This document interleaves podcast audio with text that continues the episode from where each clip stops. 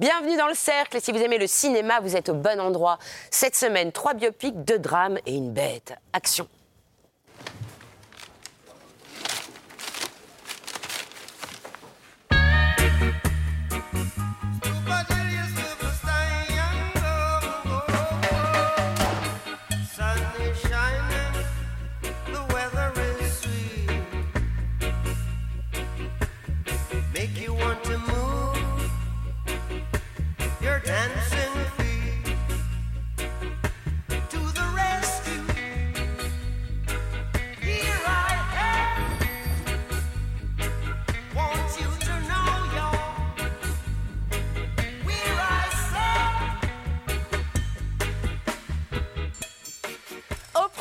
Dali de Quentin Dupieux, une échappée surréaliste avec le peintre catalan joué par six interprètes différents. Bob Marley, One Love de Reynaldo Marcus Green, la vie trop brève du musicien jamaïcain qui a rendu le reggae mondialement populaire. Le Molière imaginaire, la fin du grand auteur français et les débuts au cinéma du metteur en scène de théâtre Olivier Pi avec Laurent Lafitte dans le rôle titre. Green Border d'Agnieszka Hollande, le cauchemar d'une famille syrienne coincée aux frontières de l'Europe, prix du jury à la Mostra de Venise. Sans jamais nous connaître d'Andrew Hay avec Andrew Scott et Paul Mescal, une romance fantastique, grand favori des BAFTA britanniques. Et notre invité sera le réalisateur Bertrand Bonello dans le nouveau film La Bête avec Léa Seydoux, découvert à la Mostra de Venise, sort cette semaine. Et pour déguster cet alléchant programme, j'ai autour de moi Frédéric Mercier de Transfuge. Salut. Alexandra Boquet de Time Out. Salut. Notre cher Philippe Rouillet de retour de Positif. Abaken de French Mania. Salut tout le monde. Et Arthur Bouet des fiches du cinéma. Salut tout le monde. Alors je vous propose que nous partions dans les hautes terres du surréalisme. Dali ou Dali de Quentin Dupieux, avec 6 A comme les six acteurs qui interprètent le peintre catalan, génie autoproclamé et personnage médiatique. Anaïs Desmoustiers joue une boulangère devenue journaliste qui cherche désespérément à interviewer l'artiste. Est-ce qu'elle va y arriver, Ava Eh ben, c'est toute la question, hein, puisque Dali, ici, est un personnage insaisissable, euh, inaccessible, un- un- une star qui a des caprices complètement absurdes, comme de vouloir être filmé par la plus grosse caméra du monde. hein. C'est à cette condition, condition qu'il accepte que Judith lui, lui tire le portrait. Donc voilà, il va la rendre chèvre à force d'exigences, de caprices et de dérobades. Alors ça n'intéressait pas tellement Dupieux de montrer l'artiste au travail, mais plutôt de se servir de ses représentations médiatiques et télévisuelles pour construire son, son portrait un peu façon euh, puzzle. Donc c'est pas un biopic, hein, mais plutôt, je dirais, une comédie enquête sur la personnalité plurielle de Dali, sur euh, les perceptions que Dupieux a de lui. Et, il nous le montre comme une œuvre d'art euh, vi- vivante, mouvante, qui est capable de, sortir du cadre un peu n'importe quand, de, de décider de l'inflexion du temps. Alors tous les films de Dupieux sont- sont des films à dispositif. Celui-ci, moi, m'intéresse pour un point, c'est que c'est la mise en abîme du regard. En fait, on regarde une journaliste qui regarde un artiste qui se regarde lui-même. Forcément, ça crée des bugs dans la matrice, ça crée du spectacle et ça crée du rire. Voilà. Et ça crée aussi, oui, effectivement, beaucoup de rire. Alors, on avait déjà vu ce procédé de faire jouer le, le- le héros par euh, plusieurs personnages. On a eu ça chez Todd Haynes. Et chez Buñuel aussi. Et chez Buñuel. dans cet euh, obscur objet du désir. Mais on pense à Buñuel pour d'autres raisons, parce qu'évidemment, Dali et Buñuel ont fait un film ensemble qui est Le Chien d'Alou, mais c'est pas pour ça. C'est le un- chaînon manquant entre les deux, effectivement. Voilà, sinon, il y, a- y y un film auquel moi j'ai tout le temps pensé, et c'est aussi un- du coup un hommage à Jean-Claude Carrière, c'est Le charme discret de la bourgeoisie. Parce que c'est exactement la même histoire. Dans Le charme discret de la bourgeoisie, c'est des amis qui n'arrivent pas à dîner ensemble. Et comme là, cet entretien est sans cesse repoussé, il y a des, il y a des raisons objectives pour ne pas pouvoir faire ce dîner. Et après, se greffe, comme dans Dali, et, et c'est pour ça que la trame est vraiment calquée, euh, bah, des rêves, des rêves dans les rêves. Euh, on se réveille sur une scène théâtrale, c'est le, Oui, le cauchemar vraiment absolu. le- le- le C'est- système du et, pieu et le qui côté euh, son mis en abîme. Et je suis sûr, euh, il a jamais cité. Il parle de Buñuel, il dit qu'il a voulu faire un hommage à Buñuel. Il cite pas euh, le charme discret, mais c'est évident. C'est évident que le film fonctionne comme ça. Pour moi, c'est d'ailleurs un peu une limite. C'est-à-dire que je trouve ça beaucoup moins fluide que chez, que, que chez, que chez Buñuel. Au bout d'un quart d'heure, il y, y a cette séquence. Vous êtes fatigué parce qu'il y a six personnages. Alors, euh, Ouais. parlez-nous Ouais, un peu des Bah, acteurs. les- justement, c'est ça la force du film en fait, c'est que Dupieux il dit qu'on est un peu tous Dali finalement et c'est un petit peu un cas d'école. Voilà, il y a six acteurs. Comment est-ce que vous jouez Frédéric en ce Dali moment, qui est très Tu Dali, n'as qui pas nous été écoute. convaincu, euh, Dali Fred, c'est ça Il y a la grosse Non, caméra comment qui est-ce qu'on arrive, joue, Frédéric. joue tous Dali Et c'est vrai qu'Edouard Baird et Jonathan Cohen, moi, c'est c'est ceux qui, qui m'ont le plus bluffé, même si les autres sont excellents aussi. Et il y a évidemment aussi Anaïs de Moustier, il n'y a pas que les Dali. Et sans elle, il n'y aurait pas le film d'ailleurs. Parce Ah, que mais c'est je vois Frédéric et Arthur un peu euh, elle fait qu'est-ce qui se passe euh, Tout à Moi, je fait. suis un peu circonspect face à cette idée de faire jouer six acteurs pour interpréter le même personnage. Je trouve qu'il n'y a rien, contrairement au film de Todd Haynes, qui vraiment donne le- la règle de pourquoi on change d'un acteur d'un plan à l'autre. Et alors, pourquoi pas créer une espèce de cacophonie comme ça? C'est dans Mais, I'm euh, Not Comme There. tu le disais, ouais, exactement, dans I'm Not There. Et comme tu le disais, euh, Edouard Baird, avec son espèce de dandisme rive droite naturel, il joue très bien euh, le côté hors sol de Dali. Jonathan Cohen, il n'a pas peur d'en faire des caisses, donc forcément, quand tu joues un personnage un peu limite, si on en y va à fond, ça passe. Mais par exemple, Gilles Lelouch et Pio Marmaille, je trouve qu'on les sent vraiment engoncés dans le costume de Dali. On sent qu'ils ont du mal à se lâcher. Enfin, moi, Et Gilles ça donne Lelouch, une je ne l'ai pas sensation de reconnu. malaise, hein, hein. Je ne l'ai jamais vu comme ça. Gilles Lelouch, tu sais, Non, il a quand même une gueule. on- dans les films, c'est on le reconnaît, quoi. C'est Gilles Lelouch. Là, c'était pour moi, c'était Dali. Dans Après, chacun une est- interprétation différente. Je- Moi, j'ai voilà, une vision différente de toi, de, de ça, par exemple, des, des six interprétations de Dali. J'ai l'impression, en fait, que ça ne fait que remettre en question ce qu'on appelle le jeu ou le naturalisme d'un jeu.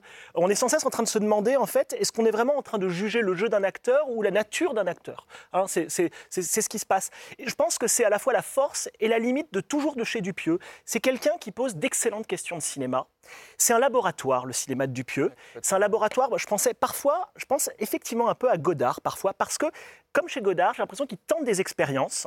Et ces expériences posent de très bonnes questions de cinéma, parfois intéressantes, et parfois ça n'a ça n'a pas beaucoup d'intérêt, ça ça marche pas. parfois, c'est juste Mais il y a dans ce plaisir film. Mais oui, 1h20, mais il y a dans ce Bah, film des idées de montage que je n'avais jamais vues auparavant.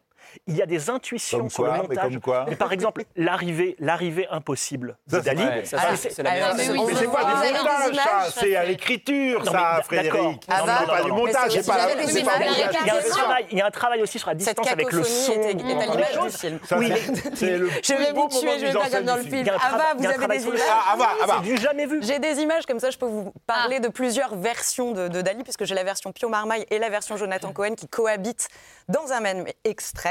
Donc on va le voir. Judith essaye toujours hein, de, de- de joindre le peintre qui est chez lui dans sa maison atelier, qui est un lieu euh, polymorphe, hein, on va dire, euh, comme Non. euh, l'est son propriétaire. Non, non, Et alors regardez non, bien le soin non, quand même non. qui est accordé à la fois au détail, au décor. Et là voilà.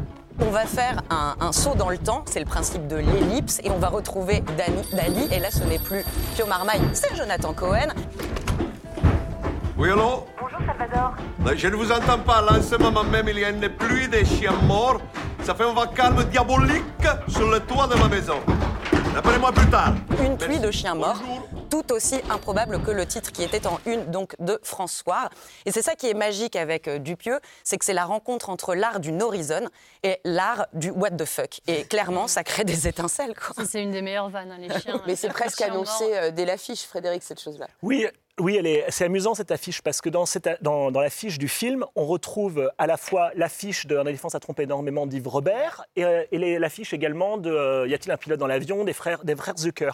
Donc on a l'impression que dans cette affiche, il y aurait à l'in- à l'in- à l'intérieur à la fois le côté parodique très décalé des, des Zucker et peut-être euh, l'écriture au cordeau du, du système Robert. Mais j'ai l'impression que le film c'est autre chose. Moi je le vois autrement cette affiche. Je le vois comme un autre moment du comique euh, plutôt. C'est-à-dire qu'on a eu on a eu un étage dans les années 60, on a eu dans les années 70 avec Robert, on a eu un autre moment du comique avec euh, les Zucker pendant 10 ans, et aujourd'hui Dupieux est peut-être en train d'inventer euh, une autre manière de- d'envisager, d'envisager la comédie. Ne ratez pas le documentaire exclusif sur Quentin Dupieux, filmé, fait penser, réalisé par notre cher rédacteur en chef Charles Bosson pendant le tournage de Dali, à voir et revoir sur MyCanal. Après le peintre catalan, le musicien jamaïcain.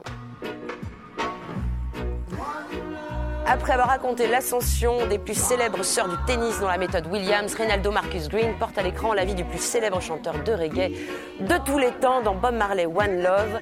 Est-ce que ça vous a donné envie d'aimer et de fumer des cigarettes qui font rire, Arthur C'est ça, ouais. Ou est-ce que vous en avez déjà One love. One love. On voit bien Rastafari comme ça. Je suis, mais oui. très rasta à l'intérieur. Euh, ouais, non. Alors en fait, c'est un biopic, mais ça va se concentrer quand même sur une période assez courte de 76 à 78. Et ça retrace une période qui est intéressante. C'est le moment où Bob Marley va fuir la Jamaïque suite à une tentative d'assassinat sur sa personne et sur son épouse. Et le pays est agité de grandes tensions politiques. Il va se réfugier à Londres, il va découvrir le punk rock, ce qui est quand même un événement euh, important dans sa, musique. Et il va composer Exodus, qui est euh, peut-être son meilleur album euh, de manière avérée un des meilleurs albums de musique pop De tous euh, les temps, de tous les temps. Exactement. Et donc euh, Bob Marley, il est interprété par un acteur qui s'appelle Kingsley Ben-Adir. Et c'est amusant de noter qu'il a déjà interprété ce- ce- cet homme qu'on connaît assez peu, Obama, Malcolm X. Donc il est en train de devenir un peu le, le porte-manteau préféré d'Hollywood pour enfiler des costumes de personnages réels. Donc si vous avez un biopic à faire, c'est l'homme à appeler a priori quoi. Euh, voilà, et donc l'ambition du film, c'est un peu d'ausculter euh, la part in- intime et politique qui a présidé à la création de ce chef-d'œuvre musical. On veut voir, Arthur. Ouais, bah, je peux vous montrer. Alors j'ai amené une petite scène euh, qui se passe à l'enregistrement donc de l'album à Londres. C'est le morceau de Jamine et c'est un des plaisirs du film, c'est de vraiment déplier dans l'espace cette musique et de lui donner une existence euh, euh, formelle, euh, charnelle et, spatiale. Donc là, on voit Bob qui enregistre. Il y a ses choristes, donc on met un visage sur ses chœurs. Au centre, c'est sa femme Rita Marley. Et le point de vue n'arrête pas de changer en fait. Vraiment, le but, c'est comme un, un livre pop-up qu'on ouvre. C'est vraiment de démultiplier les points de vue, les angles et de tout aller ausculter comme ça. Qu'est-ce qu'il y a derrière ces, monuments de la musique qu'on connaît tous? C'est un petit peu le plaisir. Voilà, il y a aussi les à côté. Pendant les longues sessions studio, on fait des pauses, on se fait à manger, on fait du baby-foot. Il y a les ingénieurs du son qui jubilent en regardant la musique euh, être en train de- de- d'advenir comme ça. Et, euh, et aussi, c'est l'ambition peut-être pour euh, les producteurs du film, qui sont entre autres les enfants de, Bob Marley, de réécrire une histoire familiale, de venir lisser un petit peu tout ça, parce qu'on sait que Bob Marley, il a eu beaucoup d'enfants illégitimes avec beaucoup de compagnes différentes. Et donc c'est peut-être la limite du film aussi. Oui, alors justement, oui. Ava, parce qu'effectivement, c'est produit par les enfants de Bob Marley. Hmm. Ça permet d'avoir des musiques incroyables, toutes les musiques, mais Il ne pouvait pas en être autrement. C'est une agiographie, c'est une ode à, à cette légende qui appelait effectivement, comme tu le disais, à l'amour, à l'harmonie et à la paix à travers euh, sa musique. Alors moi, c'est vrai que l'idée d'aller voir un biopic euh, du chanteur m'enchantait pas des masses à la base et contre toute attente. Eh ben, j'ai trouvé le film assez réussi, même s'il recycle des formules classiques, même s'il évite pas certains écueils comme évidemment les flashbacks sur l'enfance de Bob Marley qui sont hyper lourdingues. Mais en réalité, il parle très très bien de sa musique et de son message. Oui, c'est vrai, ouais. Et, et la parce que vous adoriez pas- peut-être Bob Marley quand vous étiez. mais ado. j'adorais la musique de Bob Marley, mais c'était pas juste des notes et, et- et des accords en fait. C'était aussi une, une idéologie, une philosophie, une religion presque. Et du coup, je trouve que c'est très intéressant parce que ça nous donne accès à ce message justement que porte la musique de Bob Marley. Je trouve que les scènes de répétition, les scènes de concert sont extrêmement bien me- menées. Donc on est d'accord, c'est Ouais, pas un chef-d'œuvre, mais c'est un divertissement qui est quand même pas désagréable à voir et qui donne envie de se replonger dans la discographie de Marley. Et le film sort le 14 février, Ah, donc voilà. pile dans les temps pour la Saint-Valentin, Philippe. Après les dreadlocks, la perruque. Le Molière imaginaire, premier long métrage du metteur en scène de théâtre Olivier Pi, se passe le 17 février 1673. Molière, joué par Laurent Lafitte, monte sur scène pour jouer sa pièce Le Malade imaginaire. Mais ce sera sa dernière représentation, Philippe. Oui, c'est ça. Et, l'idée, c'est de nous faire vivre cette dernière représentation euh, avec ce, ce concept de faire un plan film. Alors, on a déjà vu hein, des plans films depuis la corde d'Hitchcock.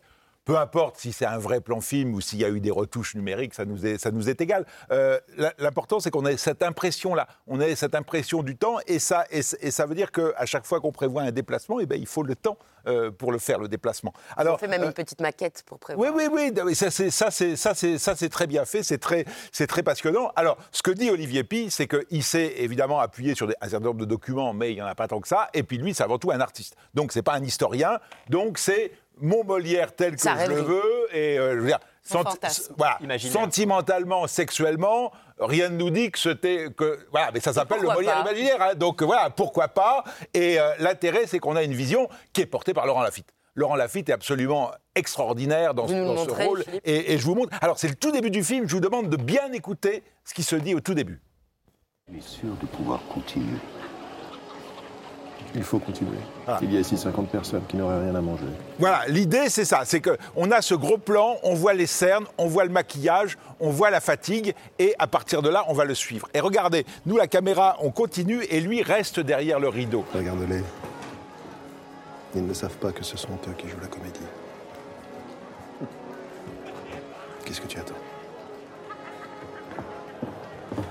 Place au théâtre Allez, allez, allez, 형. 잡아, 잡아. 115. Dépêchez-vous, place Il au commence son film par place au théâtre, place au théâtre, alors que justement on est au cinéma. Et ça, ça c'est assez culotté, c'est assez à clin d'œil. Et on voit, parce que ce qu'il faut bien comprendre, c'est que le théâtre n'est pas ce qu'est le théâtre aujourd'hui. Quand il dit les, les- les- les gens sont des acteurs, effectivement, on va au théâtre pour se montrer, pour, euh, pour parler, pour faire autre chose que simplement goûter un spectacle théâtral. Et d'ailleurs, euh, il y a ces loges qui sont construites, vous voyez, euh, il, a, il a reconstitué vraiment le, le théâtre de Molière en studio. Et si l'extrait continue, on arrive dans les loges et on voit cette dimension, comment les, les spectateurs sont filmés comme des acteurs. Alors, Olivier Pi, c'est un grand metteur en scène, un grand auteur de théâtre, un auteur de la démesure, de la décadence, du baroque. Oui, bah oui. Comment il est en tant que réalisateur? Alors, je dirais que la qualité principale du film, c'est de nous permettre, pour ceux qui n'iraient pas au théâtre et qui n'auraient jamais vu le théâtre d'Olivier Pi, tel qu'il le pratique depuis 30 ans, de voir véritablement ce que c'est que le théâtre d'Olivier Pi. C'est-à-dire que là, on va vraiment on va voir euh, une représentation de ce qu'est le théâtre d'Olivier Pi, tel qu'il l'avait créé à l'origine avec Michel Faux. On va avoir euh, cette démesure. On va avoir le baroque le baroque au cinéma. Et le baroque passe par, cette- par cet éclairage à la bougie, ça passe par le formalisme, donc par le plan séquence. Le problème, c'est que c'est interminable. C'est une heure et demie d'aphorismes, d'aphorismes qui sont. J'avais envie de- parfois de les noter. Je me suis dit que j'allais pas faire ça. On ne sait pas, on ne sait, on ne sait pas. Non, mais c'est pas Mais possible. C'est des aphorismes où on se perd, on ne sait pas ce qui est raconté. C'est euh, Il faut rêver. Mais justement, en fait, rêver. moi je voudrais rebondir sur cette idée du baroque. En fait, il va même plus loin que le baroque pour moi. Ce film, il, il est pété du casque en fait. Les acteurs, ils sont tous quasiment On va le noter, ça, dans votre Il y a, petit y a un truc très bizarre dans ce film. Moi, je m'attendais à voir quelque chose d'assez académique, d'assez. Ah bah moi, justement, j'ai trouvé ça académique. Je me suis, académique moi, je me C'est suis vraiment sentie comme au lycée quand tu, quand tu étudies des textes de Molière qui sont parfois passionnants, mais parfois Molière très ennuyeux. Et je n'avais pas l'émotion des textes, justement parce qu'il y avait un voile entre les acteurs et moi, c'est-à-dire le, le voile de, de- de la projection, du cinéma. Moi, je trouve que c'est vraiment un grand film de mise en scène et surtout, c'est un film qui s'autorise tout, quoi. Moi, je trouve que c'est quelque chose de très libre qu'il faut aller voir au cinéma. C'est- une proposition qu'on voit rarement. Bon, vous avez été très vilain. Je ne sais pas si vous le méritez. On va faire un petit tour de table de Ah. vos biopics préférés, comme un petit café gourmand, euh, pour conclure euh, ce, ce débat. Frédéric, biopic préféré Euh, alors moi j'ai choisi Vers sa destinée, qui est le titre français de Young Mr. Lincoln euh, de John Ford. C'est un film qui parle euh, vraiment de la jeunesse de, de- Lincoln quand il était avocat avant de devenir évidemment le grand homme qu'on connaît. C'est un film qui contient un de mes plans préférés de cinéma. C'est un plan qui est au début et qui raconte tout le projet de Ford.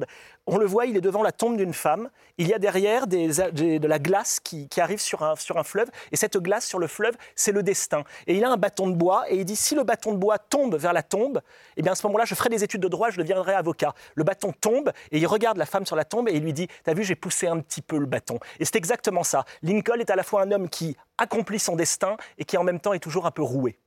Alexandra Alors moi, c'est Saint-Laurent de Bertrand Bonello. C'est définitivement pour moi le meilleur biopic sur le couturier qui raconte en fait les années 67-76 qui sont les années les plus créatives. Et en fait, maintenant, moi, le film a tellement marqué que quand je visualise le couturier, je vois Gaspard Ulliel. C'est-à-dire euh, ce- ce- sa pudeur, ce, ce côté grave et doux à la fois. Et en fait, c'est ça qui est intéressant sur le biopic, c'est le casting, l'importance du casting et la trace que laisse à la fois le personnage et à la fois l'acteur qui l'interprète. Philippe Moi, c'est Ali de Michael Mann, parce qu'il y, a un- il y a un feuilletage absolument extraordinaire. C'est-à-dire qu'on a le personnage dans toute sa complexité. C'est à la fois le, le boxeur, euh, je veux dire, euh, enragé, et le tribun engagé, on pourrait dire. C'est euh, le, le musulman et le séducteur infidèle. Et il n'y a pas de cadeau qui est fait au personnage. Et en même temps, le film, il est à la fois extérieur et intérieur. Il y a tous ces moments, rien que dans le générique. On est dans la tête d'Ali. Et en même temps, c'est une histoire de l'Amérique. Parce que c'est ça aussi qui est intéressant dans les biopics, c'est quand ça devient euh, quelque chose de plus large que l'histoire d'un homme, d'une femme. Ça devient tout d'un coup l'histoire d'un moment, d'une époque, d'un pays. Ava Ah, Moi, c'est Zelig de Woody Allen qui date de 1983. C'est- bizarre. C'est étonnant. Qui est un faux biopic en fait sur un homme sans identité qui va prendre l'apparence physique et la personnalité de ceux qui côtoient. Donc c'est un genre d'homme caméléon plus plus plus plus plus. Et il va donner Woody Allen à son film l'allure d'un faux documentaire. Du coup, euh, voilà, c'est un film extrêmement ludique, extrêmement euh, euh, vivant, vivifiant. Et c'est une réflexion brillante et drôlissime sur euh, le conformisme. quoi. Arthur, pour terminer. J'ai choisi euh, The Social Network de David Fincher, donc le biopic sur le fondateur de Facebook, euh, parce que je trouve que dans ce film, la mise en scène euh, toujours chirurgicale de Fincher, là, elle est vraiment branchée sur l'intelligence haut débit de son personnage principal. Et ça donne un film à la vitesse et à la fluidité folle et qui nous embarque avec son personnage vers un, nouveau monde dans lequel les relations humaines sont dématérialisées à coups de likes et de dislikes. Je trouve que c'est un grand film de l'époque. Je voulais juste dire un mot, c'est que les cinq, les cinq qu'on cite, c'est cinq grands films de metteurs en scène. Ouais. Et, et- et je pense que, messieurs les producteurs, productrices qui foutent des biopics, pensez à ça. C'est pas un hasard pour moi que Ah ici, ce qu'on dit, c'est des, des films de grands metteurs en scène, que ce soit Ford Michael Mann, bien d'accord. Bonello, euh, Woody Allen, je veux dire, euh, ou Fincher. C'est- et c'est ça aussi qui ouais. fait le biopic. hein. C'est la vista Bah oui, la de celui qui le tourne. Ah. Je vous sens en forme, alors on va retourner maintenant que vous êtes bien motivés vers le 21e siècle. Dans Green Border d'Agnieszka Hollande, prix spécial du jury à la dernière Mostra de Venise, une famille syrienne qui tente de gagner la Suède se retrouve coincée à la frontière entre Biélorussie et Pologne. Alexandra. Oui, et quand même, on va se sentir coincé parce qu'on n'aura qu'une envie, c'est voir le ciel qu'on ne voit quasiment pas dans ce film, voir les couleurs qu'on ne voit pas non plus puisque c'est un film entièrement en noir et blanc. Et Agnieszka Hollande, en fait, le cinéma, c'est son arme. C'est-à-dire que ce film, c'est aussi un film euh, assez provocateur sur la politique de la Pologne, le racisme de la Pologne qui n'a pas envie d'accueillir ses migrants, mais aussi sur la Biélorussie qui n'a pas envie non plus de les accueillir. Et Loukachenko, à l'époque, donc fin 2021, justement encourage les migrants à franchir euh, la frontière avec la Pologne pour justement s'en débarrasser. Donc en fait, ce film, c'est ça, c'est des allers-retours incessants. On va être à niveau avec cette famille de Syriens qui n'a qu'une envie, c'est rejoindre la Suède. Mais avant d'arriver en Suède, il va falloir passer par la Biélorussie, par la Pologne, et ça, ça va être une vraie galère. Et je vous ai pris un extrait pour vous montrer ça. Donc là, vous voyez, on arrive à la frontière et il y a déjà un aspect militaire. On a fui une guerre pour en retrouver une autre. Alors les Biélorusses là pressent les migrants de franchir la frontière, mais c'est pas du tout pour les sauver, c'est pour s'en débarrasser. Là, il y a zéro pitié, même pour les bébés à 5 cm des barbelés. Et alors, en voulant passer à chaque fois, ben, on manque d'y rester. Et c'est go, go, go, ce mouvement pressant permanent, il va nous angoisser tout le film. C'est un film extrêmement étouffant.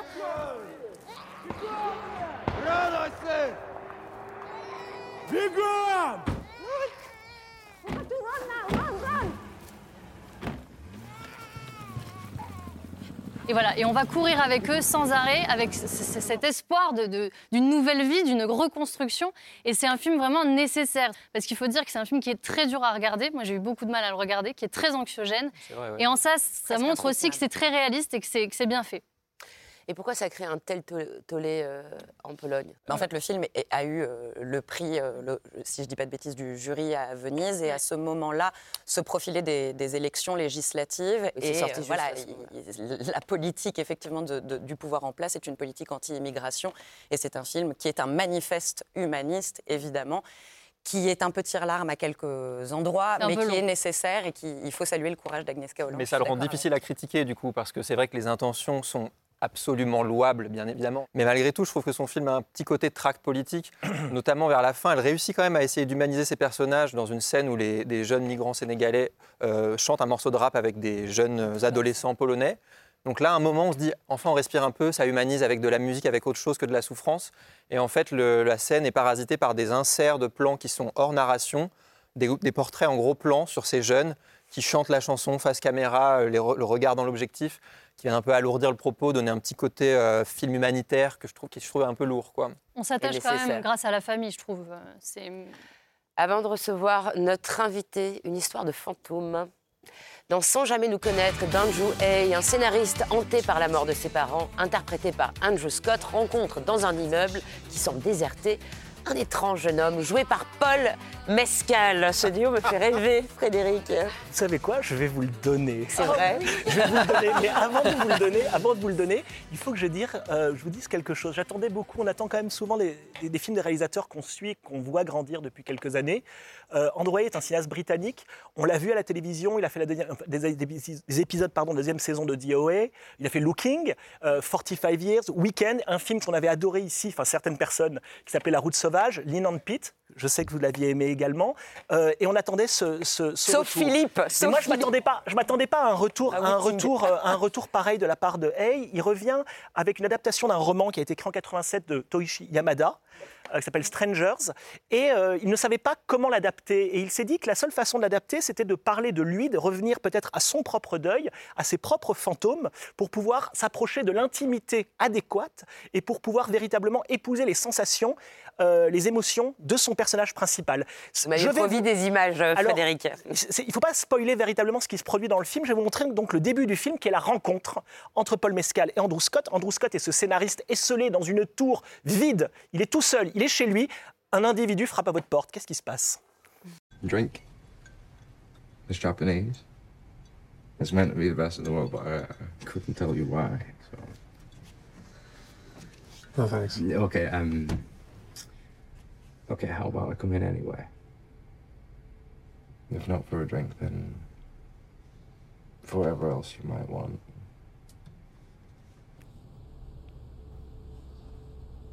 Um, I think that's a good idea.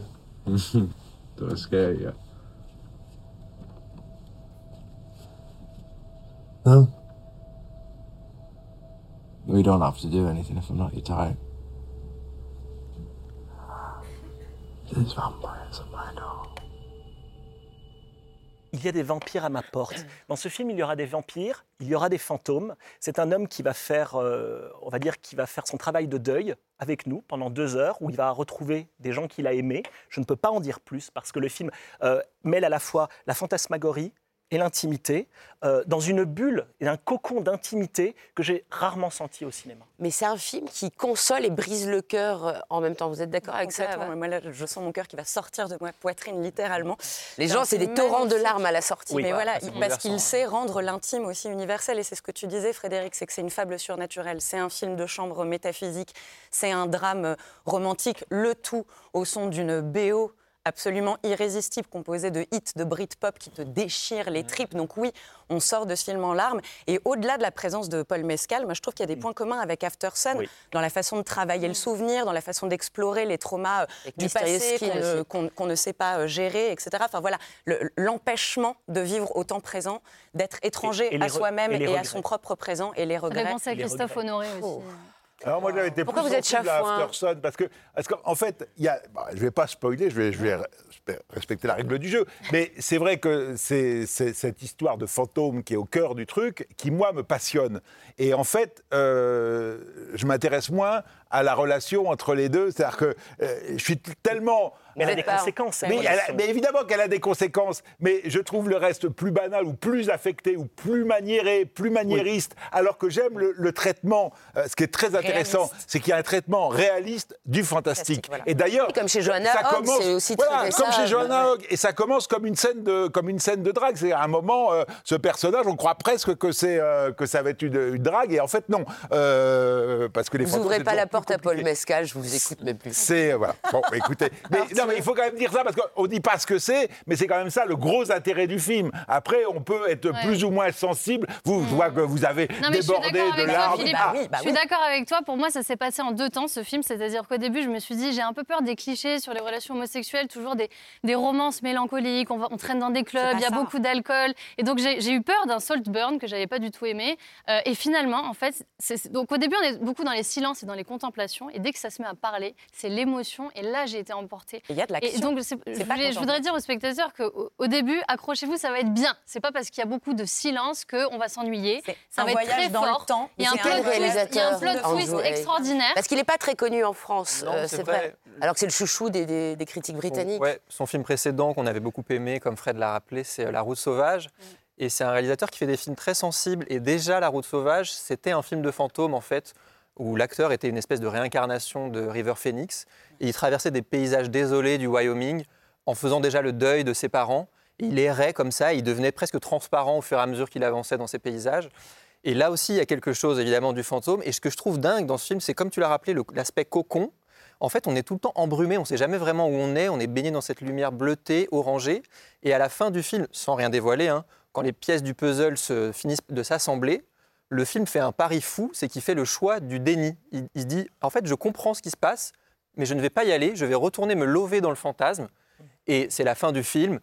Et c'est, c'est sans rien dire, c'est tous les matins. une supernova de cinéma. C'est ouais, c'est une supernova Et de cinéma, Andrew exactement. Scott aussi, euh, sans jamais le connaître, vous allez finir par le reconnaître. Et il était Ah temps oui. parce que c'est un acteur qui joue depuis qu'il a 6 ans. Bon, c'était certes dans une pub Il y a de une vraie Porridge. Andrew Voilà, Scott. on l'a- euh, on l'a quand même retrouvé. Le de Fleabag, évidemment. Oui, exactement. Il est l'heure, les amis, de recevoir notre invité, un cinéaste qui est aussi un compositeur. Il nous a entraînés dans la maison close de l'Apollonie, dans l'intimité de Saint-Laurent ou chez les zombies du vaudou haïtien. Son nouveau film, La Bête, avec Léa Seydoux et Georges Mackay, arrive sur les écrans après avoir été en compétition à la Mostra de Venise. Bienvenue dans le cercle, Bertrand Bonello. Bravo Bravo. Bravo, bienvenue. Bonjour et merci. Alors, votre film est inspiré d'une nouvelle euh, d'Henry James et vous nous entraînez dans un voyage dans le temps, dans les sentiments, mais il commence dans un futur proche où une intelligence artificielle euh, veut euh, éliminer euh, toute émotion. Alors, la fin du monde, pour vous, c'est pas les zombies ou, ou un virus quelconque, ça serait la fin des émotions?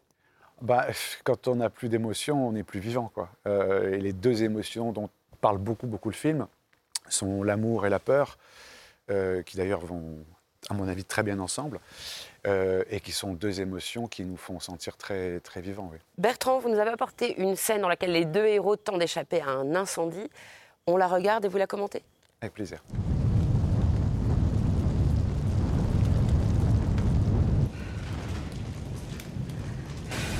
Bon, ah, déjà, un des, des désirs que j'avais pour le film, un des enjeux, c'était de mélanger euh, l'intime et le spectaculaire. Et cette scène arrive après une scène très très très intime euh, dans laquelle euh, Léa Seydoux et George Mackay sont enfermés dans une petite euh, pièce, dans une usine de poupées. Et elle qui brûle de passion se refuse quand même à lui. Et quand ils sortent de cette pièce, ils s'aperçoivent donc que l'usine est en feu. Que l'usine est en feu et que la seule manière de pouvoir s'échapper, c'est en effet de passer par une galerie souterraine qui est noyée, puisque cette période se passe en 1910, en pleine crue de Paris. Euh, donc les eaux ont extrêmement monté. Euh, je crois que j'aimais bien l'idée de, confronter les personnages au feu et à l'eau, à ces deux éléments comme ça aussi forts, et, de confronter leur couple euh, à, ces, à ces- deux, éléments aussi forts. Alors, c'est- que ce soit les scènes d'incendie ou les scènes sous-marines, il n'y a pas du tout d'effets spéciaux, tout a été euh, live en fait. Donc, euh, ça a été évidemment des scènes euh, très compliquées à tourner, le feu pour des raisons de sécurité, de difficulté avec la chaleur, et de mettre comme ça des acteurs avec des, des- des- des- vraiment le décor entier qui, qui- qui- qui prend de plus en plus feu. Quant à la scène sous-marine, euh, ben ça, ça a été évidemment peut-être la chose la plus compliquée à tourner du tournage. On a fait quoi? On a construit un décor qu'on a plongé euh, dans une immense, immense piscine, et puis après j'ai jeté mes acteurs. Euh, il faut ça. Bon, on a tourné ça en deux jours. Euh, il faut savoir que les acteurs ne voient rien euh, parce qu'ils n'ont pas de masque, donc ils sont quasiment dans le noir. Euh, que moi j'ai pas accès à eux. euh, que les acteurs ne remontent pas entre les prises parce que c'est trop fatigant, parce que même s'ils sont à peine à 4 mètres, l'air de rien, remonter, redescendre, remonter, redescendre est, est épuisant, donc ils font une prise. Quand la prise est finie, quelqu'un arrive, un, un plongeur sous-marin leur met euh, de l'oxygène. Pendant ce temps-là, moi, je donne mes indications. OK, on va la refaire parce que machin. Je parle dans un micro, ils n'entendent pas très bien. Enfin, c'est très, très. euh, je- oui, oui, c'est- très lent, c'est très compliqué. Ils sont épuisés. Vous avez Euh, eu peur même, pendant le tournage? Peur, non, parce qu'il n'y a pas de, a pas de, enfin le feu c'est toujours un peu dangereux, l'eau beaucoup moins parce qu'il y a en effet des plongeurs sous l'eau qu'on appelle des, des- anges gardiens. Mais exceptionnellement, moi je suis devant une télé, je me sens loin, je me sens, euh, euh, voilà, et donc la scène elle est faite de deux sortes de plans, des plans où on voit vraiment euh, Léa Seydoux puis George Mackay essayer comme ça de, de- de- s'échapper, euh, enfin de, sortir de cette galerie, et puis des points de vue comme ça de Léa pour qu'on soit aussi avec elle et qu'on, en fait essaie d'étouffer littéralement avec elle. Alors, il est l'heure d'explorer le code génétique de votre film. Vous êtes d'accord? Allons-y. Est-ce qu'il y a un conte filmé que vous aimez plus que tout? Alors, les contes filmés. Euh... Alors, c'est pas pour un jeu de mots avec mon film, mais euh, La Belle et la Bête. Euh, la Belle et la Bête, mais c'est. bon, J'aime beaucoup le film, hein, qui, est- qui est quand même. Enfin, chez Cocteau, il y a tellement d'inventions tout le temps, et je trouve que c'est un cinéaste qu'on ne cite pas assez, mais, mais c'est, c'est aussi une, une envie de citer Cocteau d'une manière générale, qui est quand même inépuisable et tellement, tellement. Il y a tellement d'esprit, tellement d'idées, tellement d'intelligence, et et ce mélange Moi, je entre l'esprit. jamais des mains qui tiennent euh, les chandeliers. Je Ah ben non, mais il y a tellement d'idées. quoi. Euh, et puis toutes euh, ces réflexions sur l'amour mélangées avec tellement d'intelligence. Enfin, c'est. euh, Oui, donc ce serait mon conte préféré, oui. Le, le film en costume auquel vous revenez systématiquement ou en cachette En cachette Non, mais même pas en cachette. hein. J'ai revu très peu de films euh, avant de tourner La Bête. Euh, J'en ai revu deux, euh, dont Le temps de l'innocence de Scorsese. Et je suis toujours surpris que Scorsese n'ait fait qu'un seul film dans ce style-là, tellement il est, il est aussi fort là que quand il, fait, quand il fait des films de mafieux. C'est un film qui est à la fois d'une virtuosité dingue et, d'un intime fou, très, très, très, très, très pudique. C'est aussi pour ça que je l'ai revu. Très pudique, bouleversant, avec un portrait de femme. Euh, les trois comédiens sont, comédiennes sont, formidables, mais je pense surtout à Michel Pfeiffer, qui, qui- va payer tellement cher le, fait d'être libre euh, à cette époque-là. Et ça, c'est absolument bouleversant. Et cette fin de film tournée à Paris, euh, c'est juste une scène, hein, c'est juste, c'est juste une, une fenêtre qui se ferme et un rayon de soleil avec un Daniel Day-Lewis vieillissant. Mais c'est impossible de ne pas pleurer. Quoi. Un film sur la figure du prédateur. Figure tellement géniale au cinéma, quoi, le Prédateur. Donc euh, j'ai mis du temps et j'ai choisi, j'ai choisi Zodiac de Fincher parce que je pense que c'est un peu le film parfait, quoi. C'est un peu, c'est mon Fincher préféré. C'est un peu le film parfait. Tout est, euh, c'est Harry Savides qui fait l'image. euh, c'est et puis cette espèce d'idée géniale que qu'à un moment on est à la fois complètement pris et on n'a pas la solution. Mm. Ça c'est quand même brillantissime. Et la mise en scène est au couteau et, et, et, et, cette et le prédateur qui est choisi est absolument terrifiant. Euh, mais on- il est aussi terrifiant parce qu'on ne sait pas vraiment si c'est lui ou pas.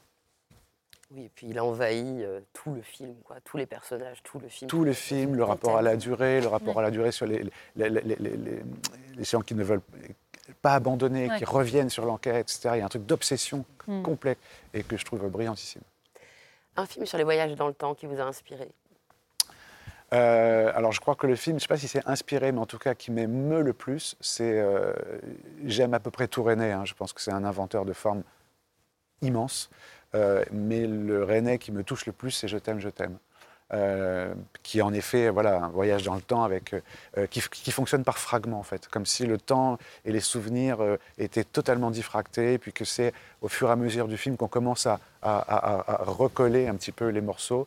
Et, euh, pareil, c'est un film absolument bouleversant sur, sur, l'amour perdu, enfin sur, sur le souvenir tout simplement. Mm. C'est un film souche hein, qui a inspiré euh, beaucoup de, de réalisateurs. Un film sur Los Angeles, que vous, enfin sur, sur Hollywood, que vous aimez revoir? Alors, c'est pas très original, mais en même temps, quand je pense à Hollywood, euh, je, pense avant tout à Sunset Boulevard, Euh, donc euh, Hollywood, Los Angeles, mais parce que c'est des figures.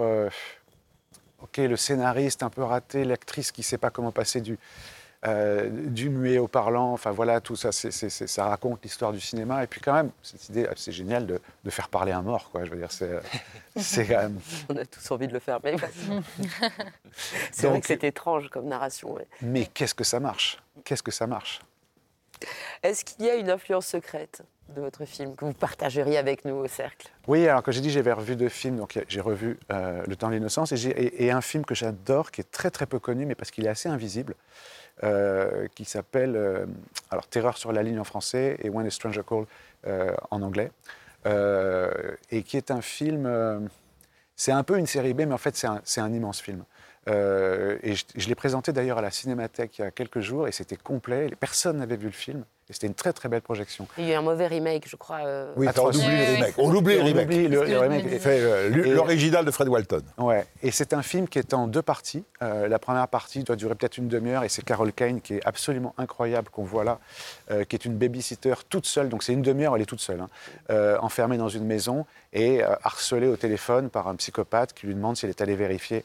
Est-ce que les vous êtes allé voir les enfants Have you checked the children Philippe fait ça en disant Est-ce que vous êtes allé au cinéma? Il fait ça toutes les semaines à des gens. on a- on a des Terreur appels terrifiants. Et donc c'est une première partie vraiment vraiment terrifiante avec une mise en scène au couteau.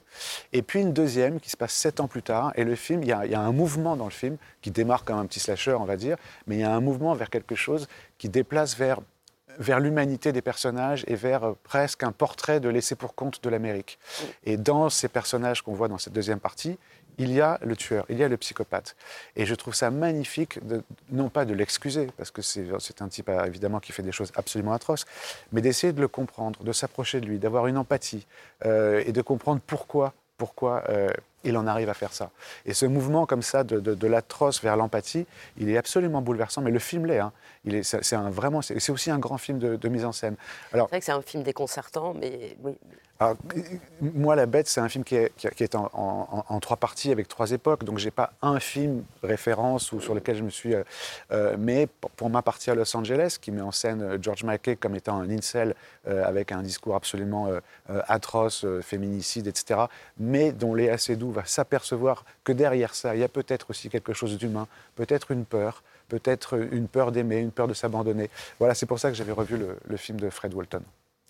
Merci beaucoup Bertrand Bonello. On va suivre une autre bête, Philippe, qui va partir au tableau, qui va nous amener à Hong Kong cette fois-ci. L'enfer des armes est le troisième long métrage de Tsui Hark réalisé en 1980. Il montre la dérive de trois fils de famille vers le terrorisme, un film baroque et violent que l'on surnomme l'orange mécanique de Hong Kong, Philippe. Alors, c'est vrai qu'on peut penser à Orange Mécanique parce qu'il y a ce trio de garçons qui vont d'ailleurs être après avec une fille et qui font vraiment des, atrocités. Euh, mais en même temps, la différence avec le film de Kubrick, c'est que quand Tsuyark fait le film, il est réellement enragé. C'est-à-dire que c'est un jeune homme en colère. Il, fait partie de cette génération de, cinéastes de Hong Kong qui viennent de la télévision. On est en 80 et donc il n'y a pas encore cette histoire de rétrocession. On est vraiment sous régime britannique et ils se sentent complètement euh, étouffés euh, à pas pouvoir dire ce qu'ils veulent, ce qu'ils pensent, filmer ce qu'ils pensent. D'ailleurs, le film a été censuré. Il a dû la, version qu'on voit, c'est une version qui est sortie, mais avec un tiers qui a été retourné parce que c'était trop dur, trop violent, trop, euh, trop atroce. Et ce qui est formidable, c'est que la mise en scène est, palpable. C'est-à-dire que cette rage, il a réussi à la mettre dans la mise en scène. Et moi, je vous ai apporté une séquence qui est une séquence de- de- de poursuite, et vous allez voir ce que ça veut dire. Alors, écoutez bien au début, parce qu'en fait, c'est euh, un, des trois, avec sa complice. Ils viennent c'est un truc de faux billets. Enfin, ils viennent escompter de l'argent chez un truand. Et il y a le caïd, parce que eux, c'est des petits bricoleurs, c'est des petits voyous anarchistes. Mais il y a un vrai euh, chef de mafia qui est à la porte, qui les a emmenés là et qui leur a dit qu'il est là pour avoir 10%, parce qu'il les a mis en contact. Donc là, c'est un peu les, les bricolos, les.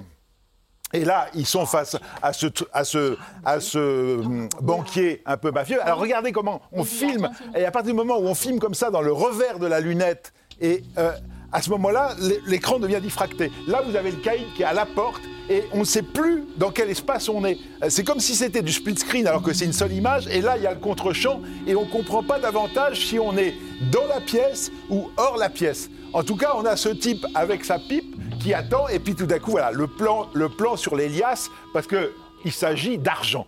Il s'agit d'argent, et l'argent va être le de ça. Regardez ce mouvement de caméra qui, euh, qui constamment brouille les repères spatio-temporels. Et c'est passionnant de voir comment on est euh, dans ce moment de flottement, et, et- tout d'un coup, ça devient beaucoup plus carré, mais c'est pour avoir cet espace vide. En fait, ce type qui était là pour les attendre pour ses 10% n'est plus là.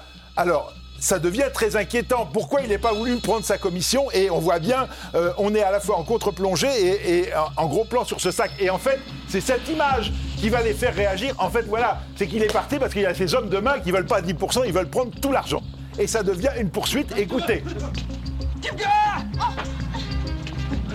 Et oui, vous entendez, c'est la musique d'Oxygène de Jean-Michel Jarre. Ce qui est un truc complètement délirant. C'est-à-dire que c'était une émission à regarder ce plan, hein, en plongée dans les escaliers, les escaliers comme, comme presque une toile d'araignée. Et, cette séquence est folle, parce qu'en fait, ça devient comme si c'était une passe à 10. Ils sont quatre, ils s'envoient non pas la balle, mais l'argent, et ça ne cesse de rebondir. Et regardez comme s'il allait porter euh, un essai. Et alors, le choix des plans, à chaque c'est à la fois très lisible comme poursuite et hyper inventif. Et, et dans une séquence comme celle-là, qui est une séquence de poursuite pure, on voit ce qu'est la mise en scène de Tsuyak. Ce n'est que son troisième film et déjà tout est là. Tout ce qu'on va aimer dans ses films suivants est déjà là, bouillonnant. Et c'est une grande chance de pouvoir se- voir ce film au cinéma. On avait tous notre édition DVD HK et, et- et là, tout d'un coup, euh, on le voit au cinéma dans La une belle France entière, restauration et c'est formidable. La France entière, c'est formidable. Merci beaucoup, Philippe. Bravo.